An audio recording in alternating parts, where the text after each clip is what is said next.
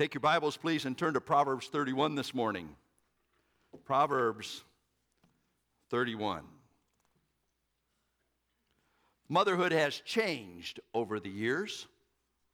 We used to live in a Victorian time in which there was this ideal that was set before us as to how women, mothers, should act. I ran across this article that came out of a 1950s home economics textbook. Some of you may remember this. It's entitled How to Be a Good Wife.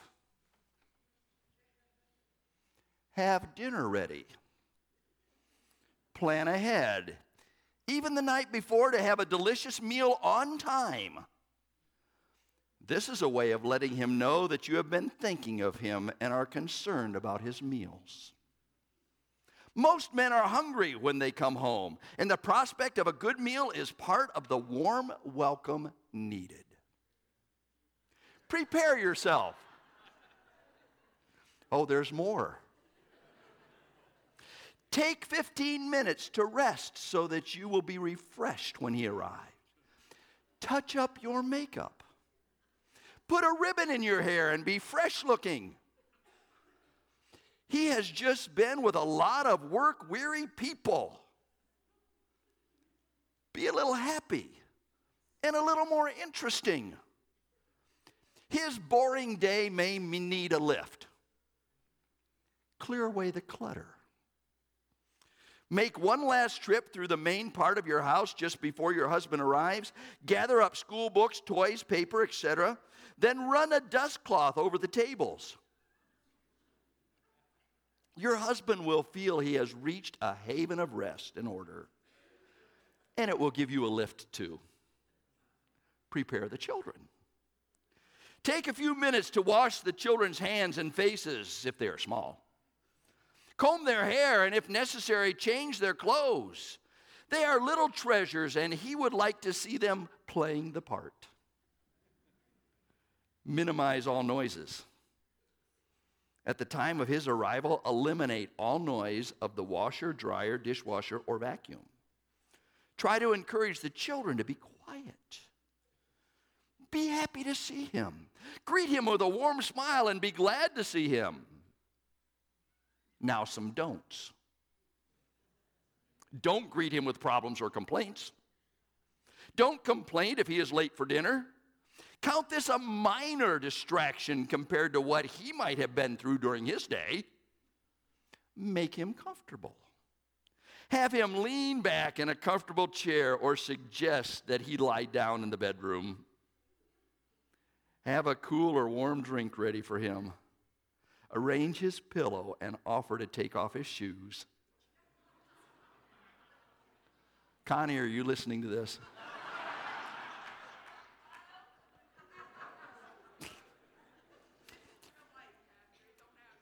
Speak in a low, soft, soothing, and pleasant voice. Allow him to relax and unwind. Listen to him. You may have a dozen things to tell him, but the moment of his arrival is not the time. Let him talk first. Make the evening his. Never complain if he does not take you out to dinner or to other pleasant entertainment. Instead, try to understand his world of strain and pressure. He needs to unwind and relax. The goal? Try to make your home a place of peace and order where your husband can relax his body and spirit. And all God's people said, But that's not our world. Our world is more something like this. I have just a short video that I want to, to share with you this morning. Gal by the name of Renfroe put this together, all right? And, and I think it'll bring us back to reality pretty quickly. Brenda?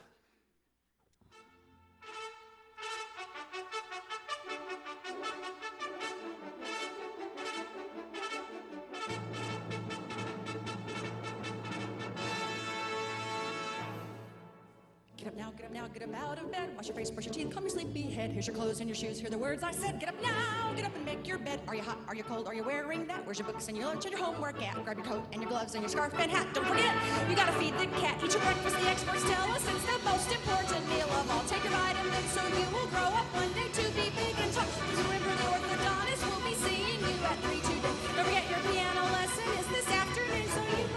Must shovel. Chew slowly, but hurry. The bus is here. Be careful. Come back here. Did you wash behind your ears? Play outside. Don't play rough. Would you just play fair? Be polite. Make a friend. Don't forget to share. Work it out. Wait your turn. Never take a dare. Get along. Don't make me come down there. Clean your room. Fold your clothes. Put your stuff away. Make your bed. Do it now. Do we have all day? Were you born in a barn? Would you like some hay? Can you even hear a word I say? Answer the phone. Get off the phone. Don't sit so close. Turn it down. No texting at the table. No more. Your iPod's my iPod if you don't listen up. Where you going and with whom and what time do you think you're coming home? Saying thank you, please, excuse me, makes you welcome everywhere you roam. You'll appreciate my wisdom someday when you're older and you're grown. Can't wait till you have a couple little children of your own. You'll thank me for the counsel I gave you so willingly, but right now I thank you not to roll your eyes at me. Close your mouth when you chew. We'd appreciate. Take a bite, maybe two of the stuff you hate. Use your fork. Do not burp, or I'll set you straight. Eat the food I put up on your plate. Get an A, get the door. Don't get smart with me. Get a grip. Get in here on count two, three. Get a job. Get a life. Get a PhD. Get a go. So I don't care who started. You're grounded until you're 36. Get your story straight and tell the truth for once, for heaven's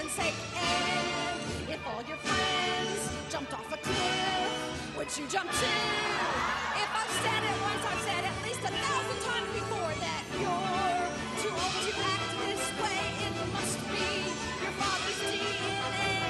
Look at me when I am talking, stand up straighter when you walk a place for everything, and everything must be in place. Stop crying or I'll give you something real to cry about. Oh! Brush your teeth, wash your face, get your PJs on, get in bed, get a hug, say a prayer with mom. Don't forget, I love you.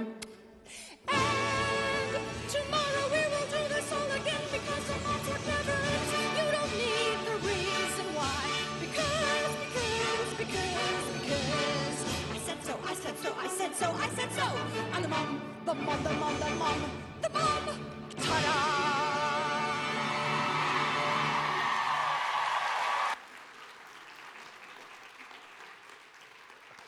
How's that for a dose of reality?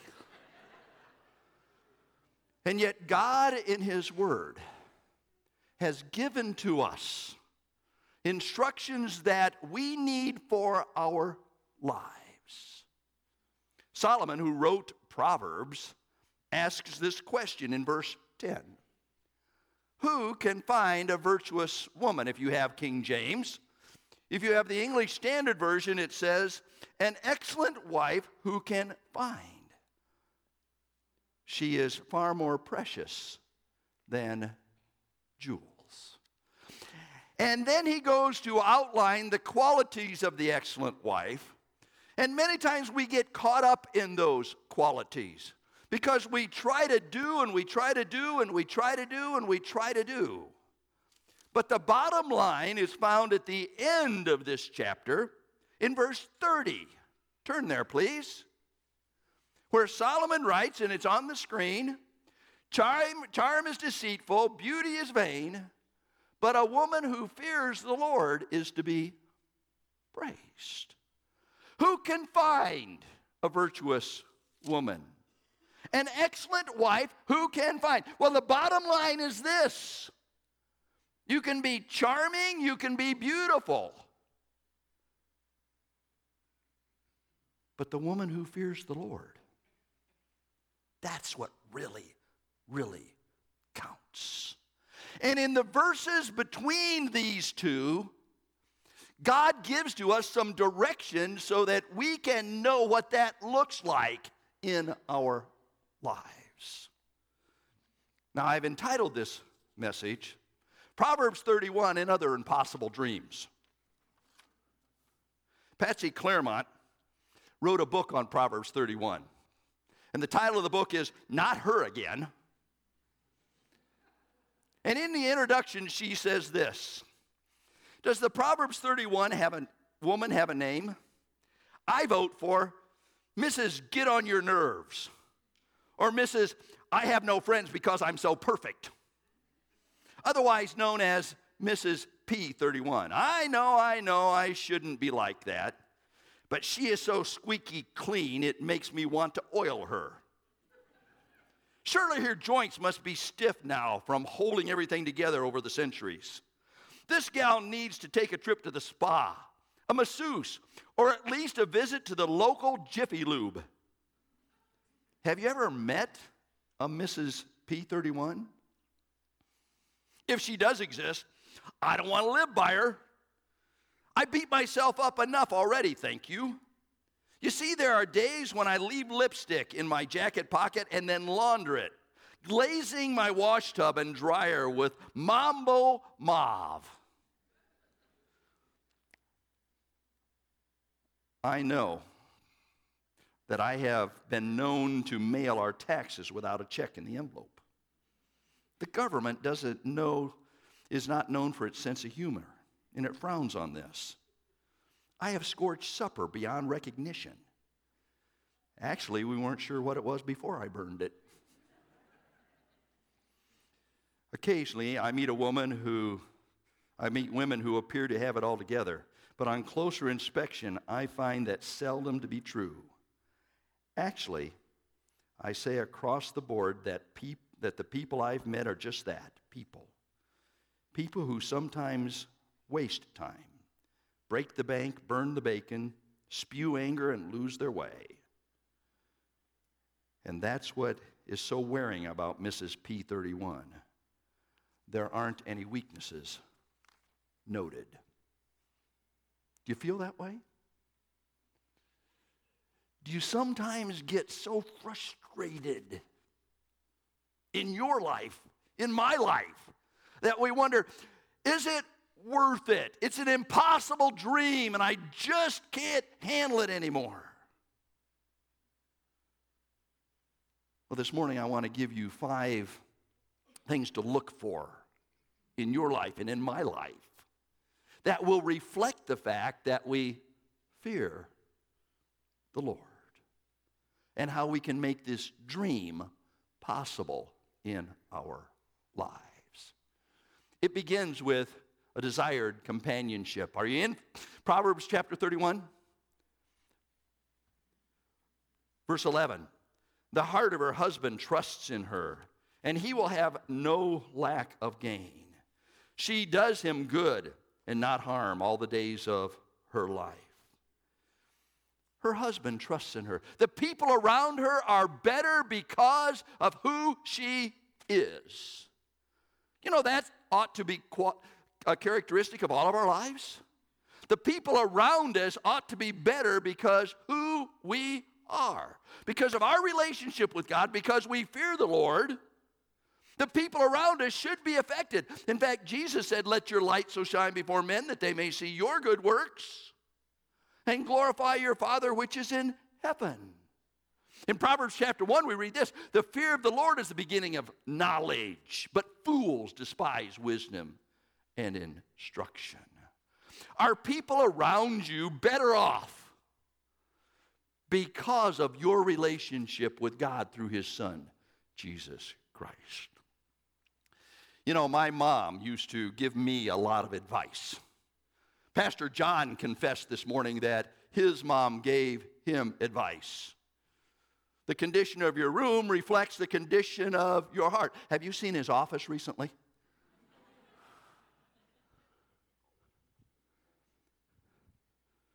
I ran across some advice that I'm sure all of us have given. My mom used to tell me about anticipation. Just wait till your father gets home. She told me about giving and receiving. You're going to get it when your father comes home. She told me about logic. Because I said so, that's why. And if you fall out of that swing and break your neck, you're not going to the store with me. She told me about humor. When the lawnmower cuts off your toes, don't come running to me.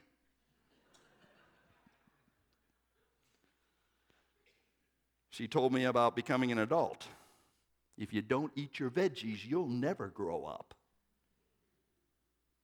And she told me about genetics. You're just like your father.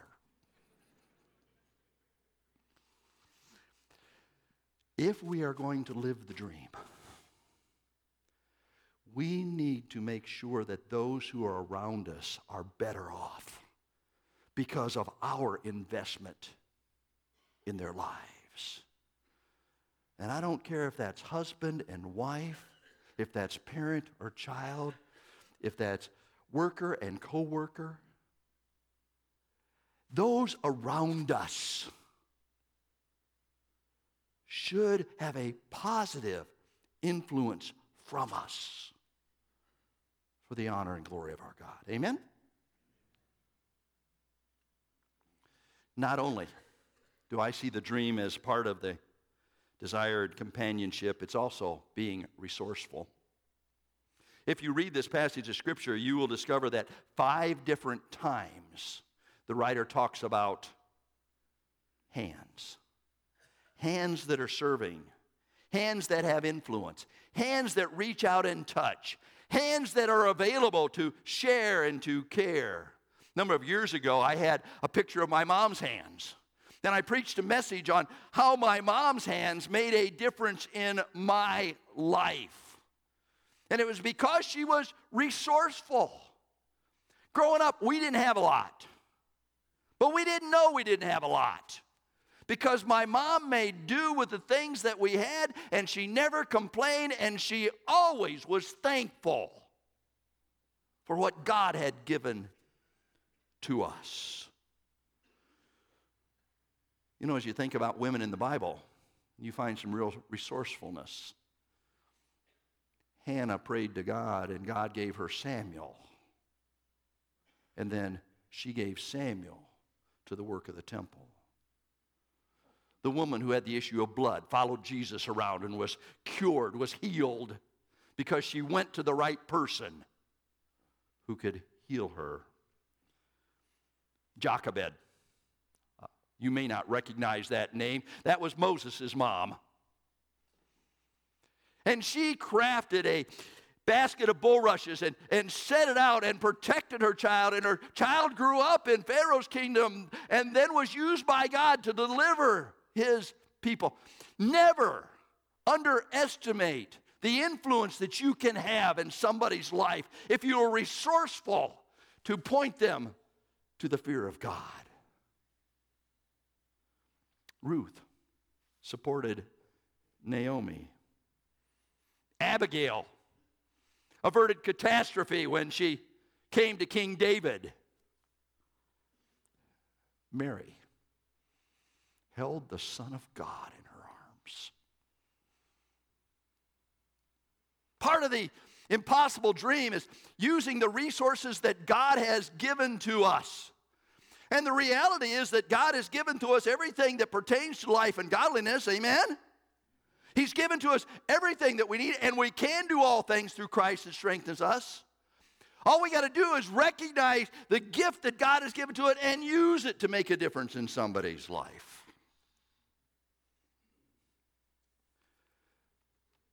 The psalmist says in Psalm 127 Except the Lord build the house, they labor in vain that try to build it. Except the Lord keep the city, the watchman watcheth in vain. You see, it's all about using the resources that God has given to us to bring glory to his name. Whether therefore we eat or drink or whatsoever we do, do all to the glory. And as you look at this Proverbs 31 lady, you discover that she uses the resources that she has at hand and with her hands. That's part of fulfilling the dream. This lady is energetic. Look with me at verse 27, will you please? She looks well to the ways of her household and does not eat the bread of idleness. Connie and I had an interesting event take place in our home this past week. we got to take care of Gavin McCord for several hours. He will be two in June. I didn't get home on time that night.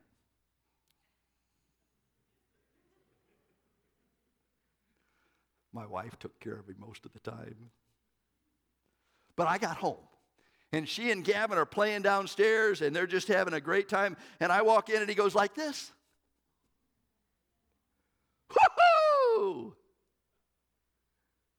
And so I picked him up and held him, and we had a great time. And Connie says, I need to go upstairs for a little bit. And so she left, shut the door, and he went to the door and went, He no longer wanted this. But I was just reminded of the energy that it takes. And let me tell you something if we're going to be involved in anybody's life, it's going to take some energy. Whether it's our family's lives, or whether it's our neighbors' lives, or whether it's our co workers' lives, if we're going to get involved in lives, it's going to take some energy, folks. And we can't sit around and just hope it happens. What an example for us to recognize that as we fear the Lord, we're going to have to use that to make a difference in somebody's life. She's attentive to needs. Verse 15 tells us that she provides for her household. Verse 20 says that she opens her hands to the poor and needy. Verse 21 says that she looks well to the ways of her household. Find a need, meet a need. Find a need, meet a need. You remember what Jesus said? If you'll just give a cup of cold water in my name, it'll make a difference in somebody's life. Now, maybe you're like I am. I get tired of driving around the city and seeing all those people who have needs. And sometimes it seems like it's an inconvenience. And sometimes I don't want to look at them. I just want to look straight ahead.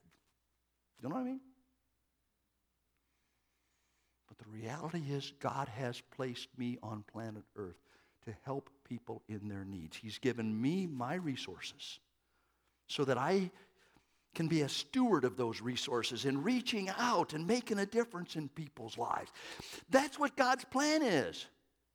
Who can find someone of excellence? A woman of excellence, a man of excellence.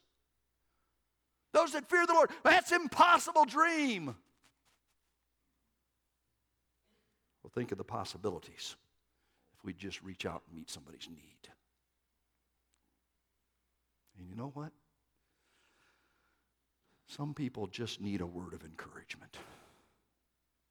Some people just need a hug.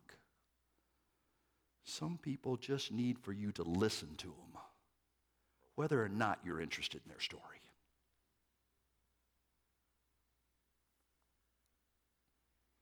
And lastly, dream means a manifestation of God's grace in our lives.